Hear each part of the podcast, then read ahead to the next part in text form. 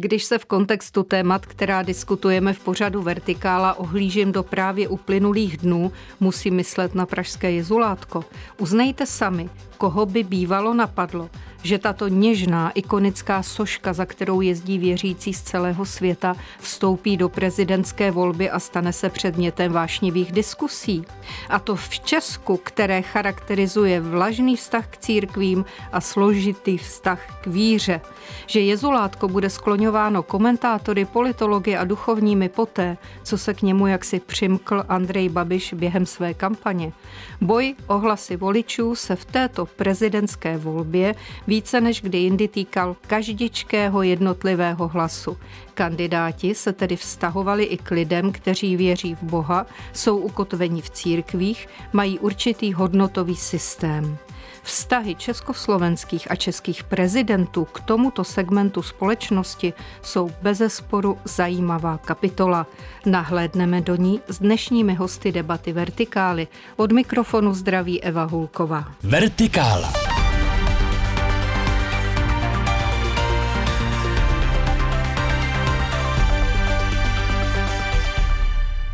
Tak tedy ve studiu vítám Markétu Doležalovou, badatelku Ústavu pro studium totalitních režimů. Děkuji, že jste přišla. Dobrý den. Já také děkuji za pozvání a zdravím vás i posluchače. Doplním, že se specializujete mimo jiné na situaci církví za času totality. A ve studiu Českého rozhlasu v Liberci máme religionistu a vysokoškolského pedagoga Davida Václavíka z Ústavu religionistiky Masarykovy univerzity v Brně a z katedry filozofie Technické univerzity v Liberci. Pane docente, vítejte, díky i za váš čas. Hezké dopoledne. Pane Adámo, když nahlédneme do historie jak působili čeští a českoslovenští prezidenti, ještě před nimi tedy, na naší společnost, tak který z nich podle vašeho názoru nejvíce se podílel na určitém formování života církví v naší vlasti? Tak já bych asi začala klasicky Tomášem Garikem Masarykem. Mm-hmm.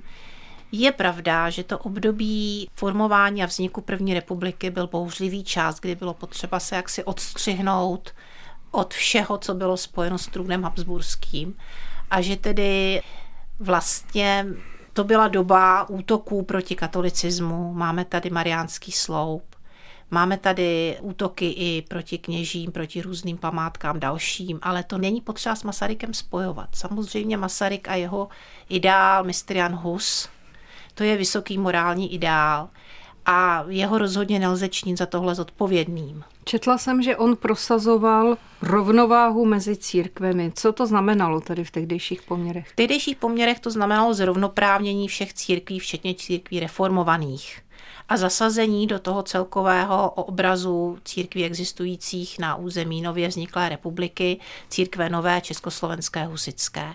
A tady je třeba podotknout, že přestože zakladatelé této církve se velmi vehementně dožadovali prezidentovi pozornosti a domnívali se, že budou takovým jeho milovaným dítkem v tom poli duchovním, nic takového se nestalo, že Masaryk dodržoval tu rovnováhu opravdu a rovný přístup. Pane docente, byl tady ten přístup Tomáše Garika Masaryka převratný nebo logický, jak byste to nazval? No, já ještě musím podotknout, že on ten přístup byl trošku zasazen do takového specifického kontextu, protože ta Masaryková snaha, řekněme o rovnovážnost, do jisté míry vyplývala vlastně ze snahy, která se nakonec nepodařila prosadit a to je zavést eh, vlastně striktní oddělení státu a církve, které provedlo na začátku 20. století Francie. A Masaryk tady v tom svém pokusu celkem pochopitelně selhal z důvodů poměrně jasných, protože jednak důležitou součástí naprosté většiny vlád byli lidovci, kteří se tomu bránili. No a byla tam samozřejmě i velmi silná strana ze Slovenska, nebo ten vliv Slovenska. A ono to ukazuje takovou trošku specifičnost té první republiky, totiž to, že zejména ty české politické elity měly mírně řečeno k náboženství náboženství velmi komplikovaný vztah. U toho Masaryka je to velmi dobře vidět. A zároveň ale většina obyvatelstva byli lidé, kteří se hlásili k nějaké církvi a naprostá většina z nich byli katolíci. Takže tady vlastně vzniká taková zvláštní diskrepance, která si myslím, že se velmi výrazně pak podílela na tom, jak komplikované byly vztahy mezi českou společností a církvemi, zejména církví katolickou, ale také vlastně v tom širším slova smyslu, jak komplikované byly vztahy obyvatel českých zemí k víře jako takové nebo k náboženství jako takovému. Což se táhne dodnes, abych tak lidově řekla, že? Ano. Pojďme udělat trošku skok na té historické jaksi mapě do totality. V roce 1948 Klement Gottwald na schůzi ústředního výboru komunistické strany Československa řekl, Pryč od Říma a směrem k národní církvi je nutné církev neutralizovat a dostat ji do svých rukou tak, aby sloužila režimu. Připomeňme si, jak vypadala ona neutralizace.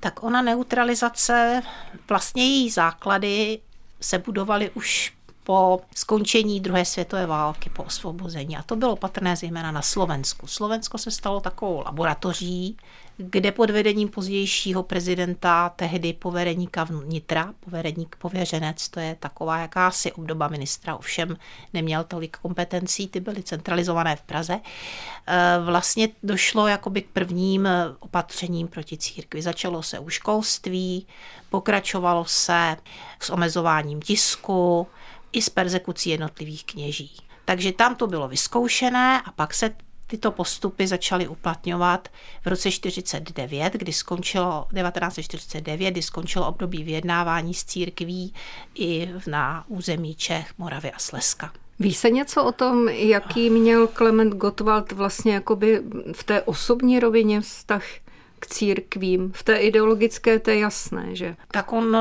byl od mládí v podstatě bezvěrec. U něho jako nelze, hmm. když bychom ho srovnali s, eh, Gustavem Husákem, vlastně Dost, Augustinem. Dostanem se k tomu. Tak, dobře. Ano, pane docente. No, eh, ten vztah byl velmi podobný tomu, co Klement Gottwald dělal většinu svého politického života a to je jako naprostý pragmatismus. Já bych tady rád ještě jenom dodal jednu věc. Ona ta, řekněme, ten v obrat negativní vůči církvím, který my spojujeme s nastoupením komunistického režimu, on vlastně nezačínal na zelené louce. Myslím, že komunisté tady velmi umně využili toho, co v té české, zejména v té české části československé společnosti bylo přítomno už právě od toho roku 1918. Konec konců ta hesla typu pryč od Říma a podobně. To není něco, s čím by přišli komunisté a Klement Gottwald. To jsou ano, hesla, vím, on se... to jenom použil, ano. Tak, on tady navazoval vlastně na ten narrativ, který byl tady v něčem blízký.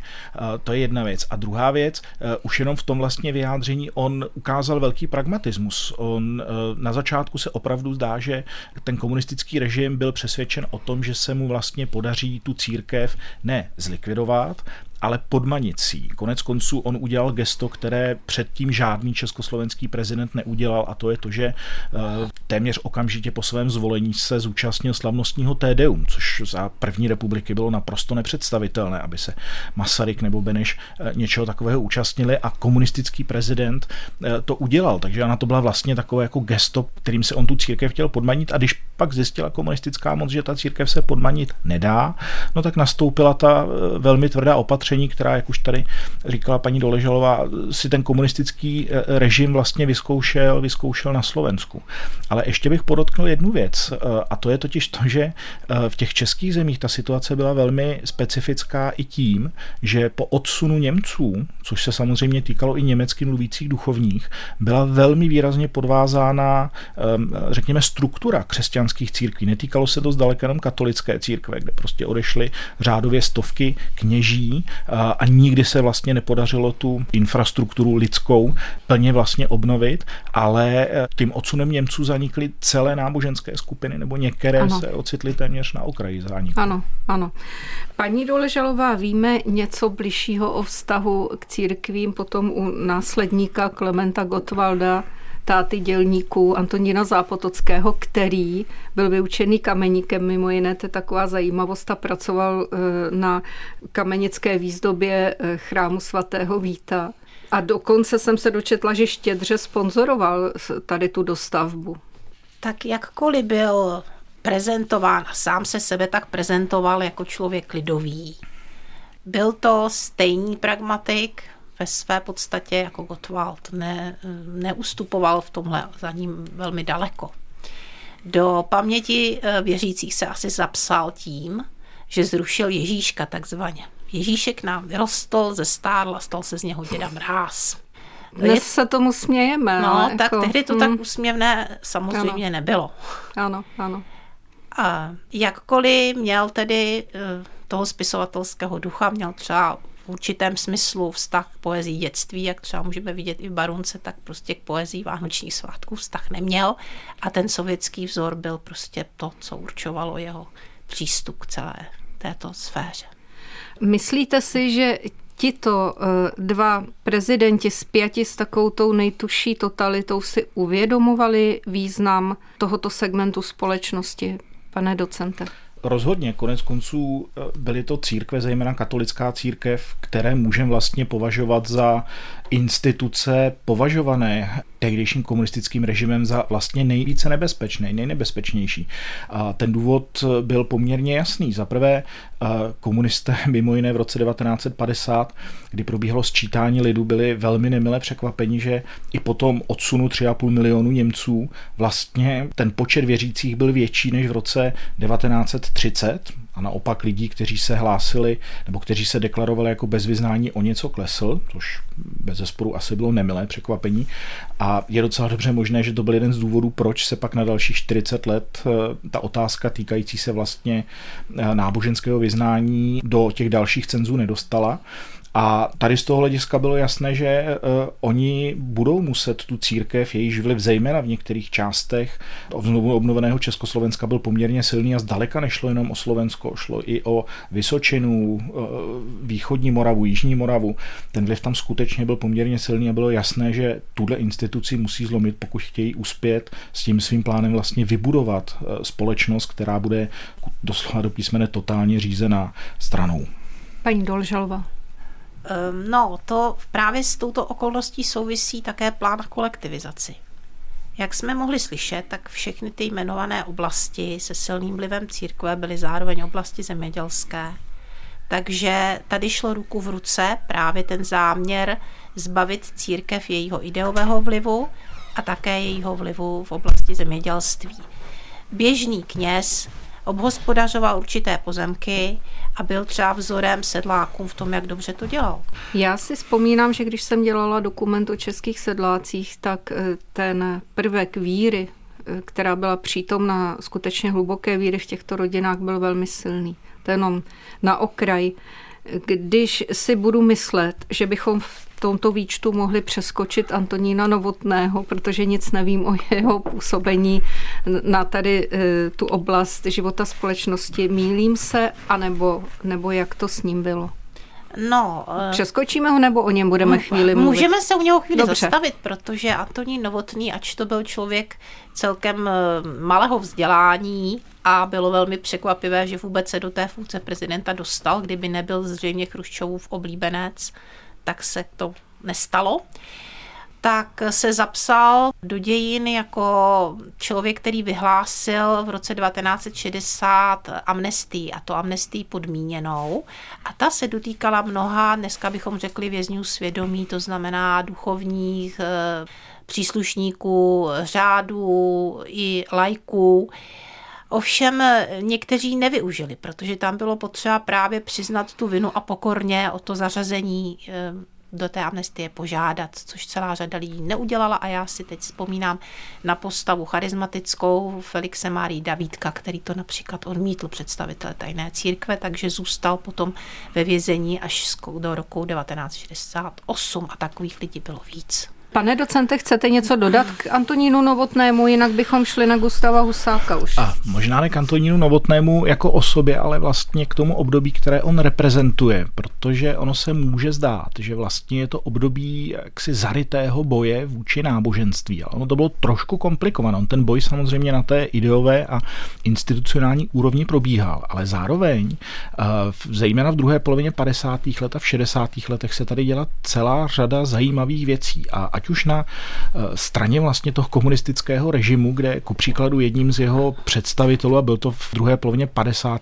let, byl František Kahuda, který dokonce i v té své funkci vlastně prosazoval věci, jako je psychotronika a, a, a podobné záležitosti a pak taky vytvořil nebo stál vlastně za vznikem laboratoře tohohle toho typu. Uh, takže ono to bylo velmi, velmi specifické a zároveň ale na druhou stranu v těch 60. letech eh, dochází k velmi, velmi plodnému vlastně oživení eh, v, v oblasti náboženství, nejenom v souvislosti s tím, o čem tady mluvila kolegyně, totiž to, že celá řada vlastně kněží je propuštěna v té druhé polovině 60. let, nakonec mnozí z nich dostávají státní souhlas a vrací se do duchovní služby.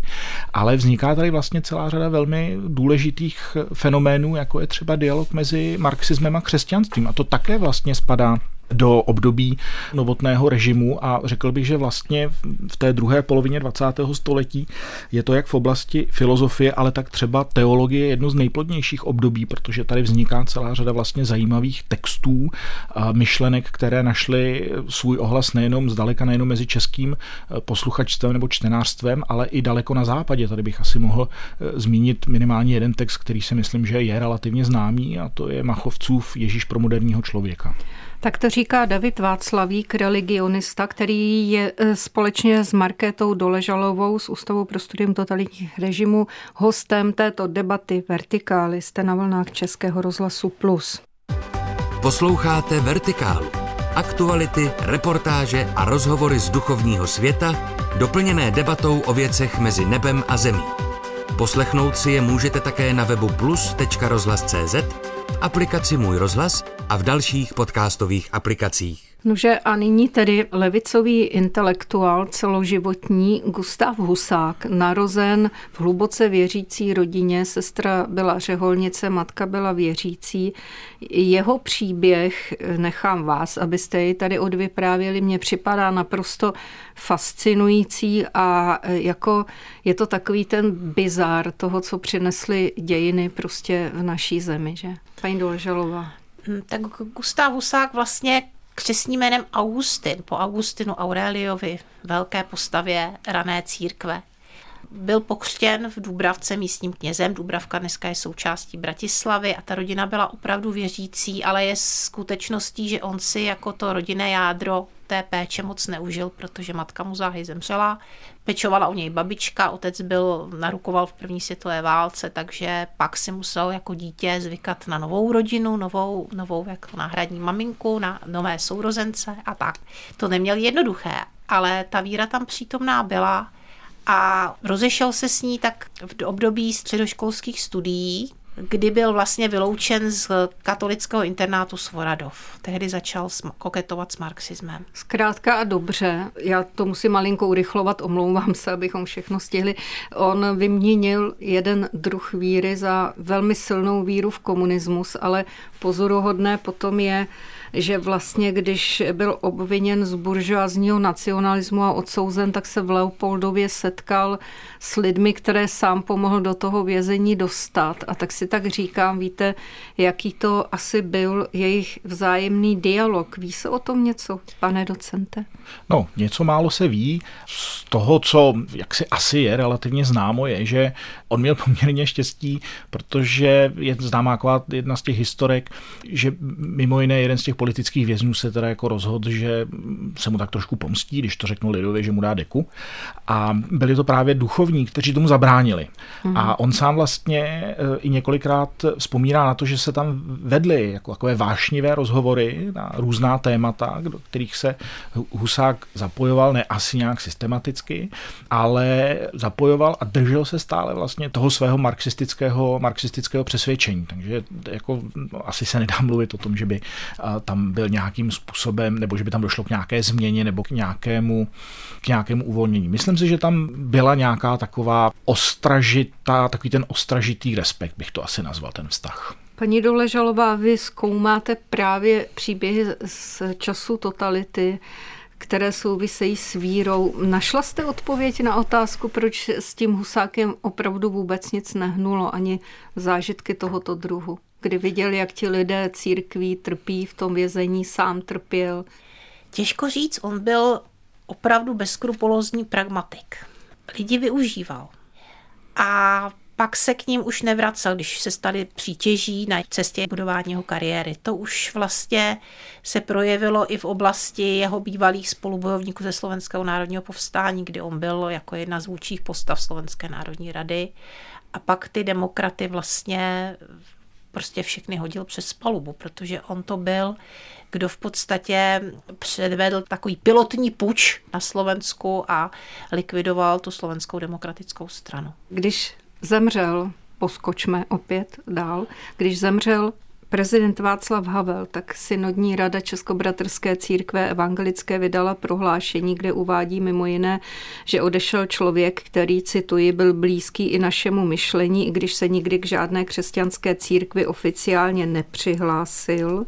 Jeho postoje a promluvy v mnohem souzněly s evangeliem, respektoval toho, který je nad námi, věřil, že lidský život bude hodnocen na jeho konci, věděl, že žije pod zorným úhlem věčnosti a tomu dodávalo sílu k zápasu, opravdu a lásku.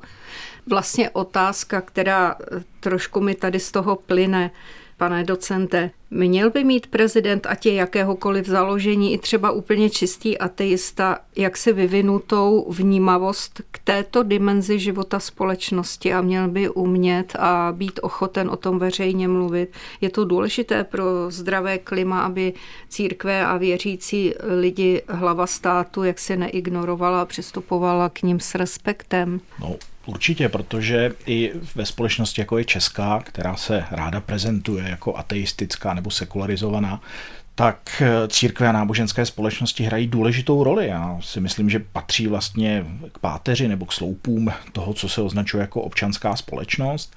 A e, ten respekt institucím tohle, toho typu je podle mě naprosto nezbytným, řekněme, úkolem nebo nezbytnou vlastností, kterou by každý prezident měl mít.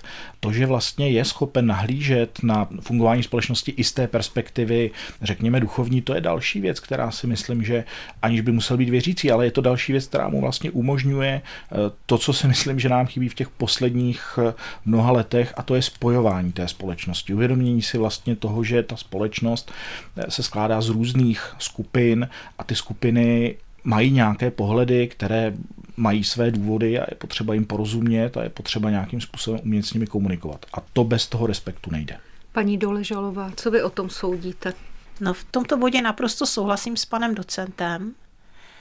Je s politováním, že se nám generují teď politici, kteří se jaksi snaží získat ten prezidentský úřad kteří k tomu nemají nejmenší, nejmenší jako předpoklady. Na začátku jsme mluvili o pražském jezulátku a o celé té epizodě, kdy naštěstí karmelitáni zareagovali velmi správně. To je všecko hra, to nemá žádnou hloubku, to, co je nám předváděno. Teď už bohužel spějeme ku konci, ale ještě se vás chci prosím zeptat, Eh, právě některé osobnosti duchovní sféry explicitně vyjádřily svoji podporu konkrétnímu eh, kandidátovi ještě tedy před volbou, biskup Václav Malý nebo profesor Tomáš Halík a další. A tedy moje otázka, je to spíše logické a přirozené chování duchovních autorit, anebo spíše nestandardní a neúplně obvyklé? Prosím o stručnější odpověď, co si myslíte, pane docente? No, my trošku žijeme v, v zajetí jednoho z takových, řekněme, mýtů moderny a to je eh, to, že náboženství má být striktně odděleno nejenom od politiky, ale i od veřejného života. To je záležitost jaksi výrazně novověká. Já si myslím, že eh, ono má být odděleno od politických institucí, ale nemůžeme ho oddělit od toho veřejného života. Takže mně přijde logické, že se eh, některé osobnosti toho náboženského života, zvláště v momentě, kdy mají pocit, že eh, s tou jejich vírou se velmi hraje velmi ošklivá hra, což se tady evidentně děje, tak je logické, že se ozvou a že řeknou, tak to tedy ne a pro nás je to nepřijatelné a my proto preferujeme něco jiného. Takže z mého hlediska je to vlastně naprosto logická reakce jak na chování některých kandidátů, tak ale vlastně také na to, že ty církve jsou součástí našeho života, naší společnosti. Ano. Paní Doležalová, tečka je vaše. Já to rovněž považuji za jejich naprosté právo i jako občanů nepřestávají být přece občany. A tady vidíme, že se vyjadřuje kde kdo, veličiny ze světa populární hudby a tak dále. Proč by neměli mít to právo a proč by neměli věřící tímto způsobem nějak inspirovat? Já bych jim ho přála. Tak to říká Markéta Doležalová, badatelka z Ústavu pro studium totalitních režimů, která byla tady v Pražském studiu hostem debaty Vertikály. Moc děkuji za váš čas a těším se někdy zase na shledanou. Také děkuji. A ve studiu Českého rozhlasu v Liberci byl religionista a vysokoškolský pedagog David Václavík z Ústavu religionistiky Masarykovy univerzity Brno a z katedry filozofie Technické univerzity v Liberci. Pane docente, děkuji, že jste si na nás udělal čas. Někdy nashledanou opět. Děkuji a naslyšenou. Tak to byla debata Vertikály. Eva Hulková přeje dobrý poslech dalších pořadů Českého rozhlasu Plus.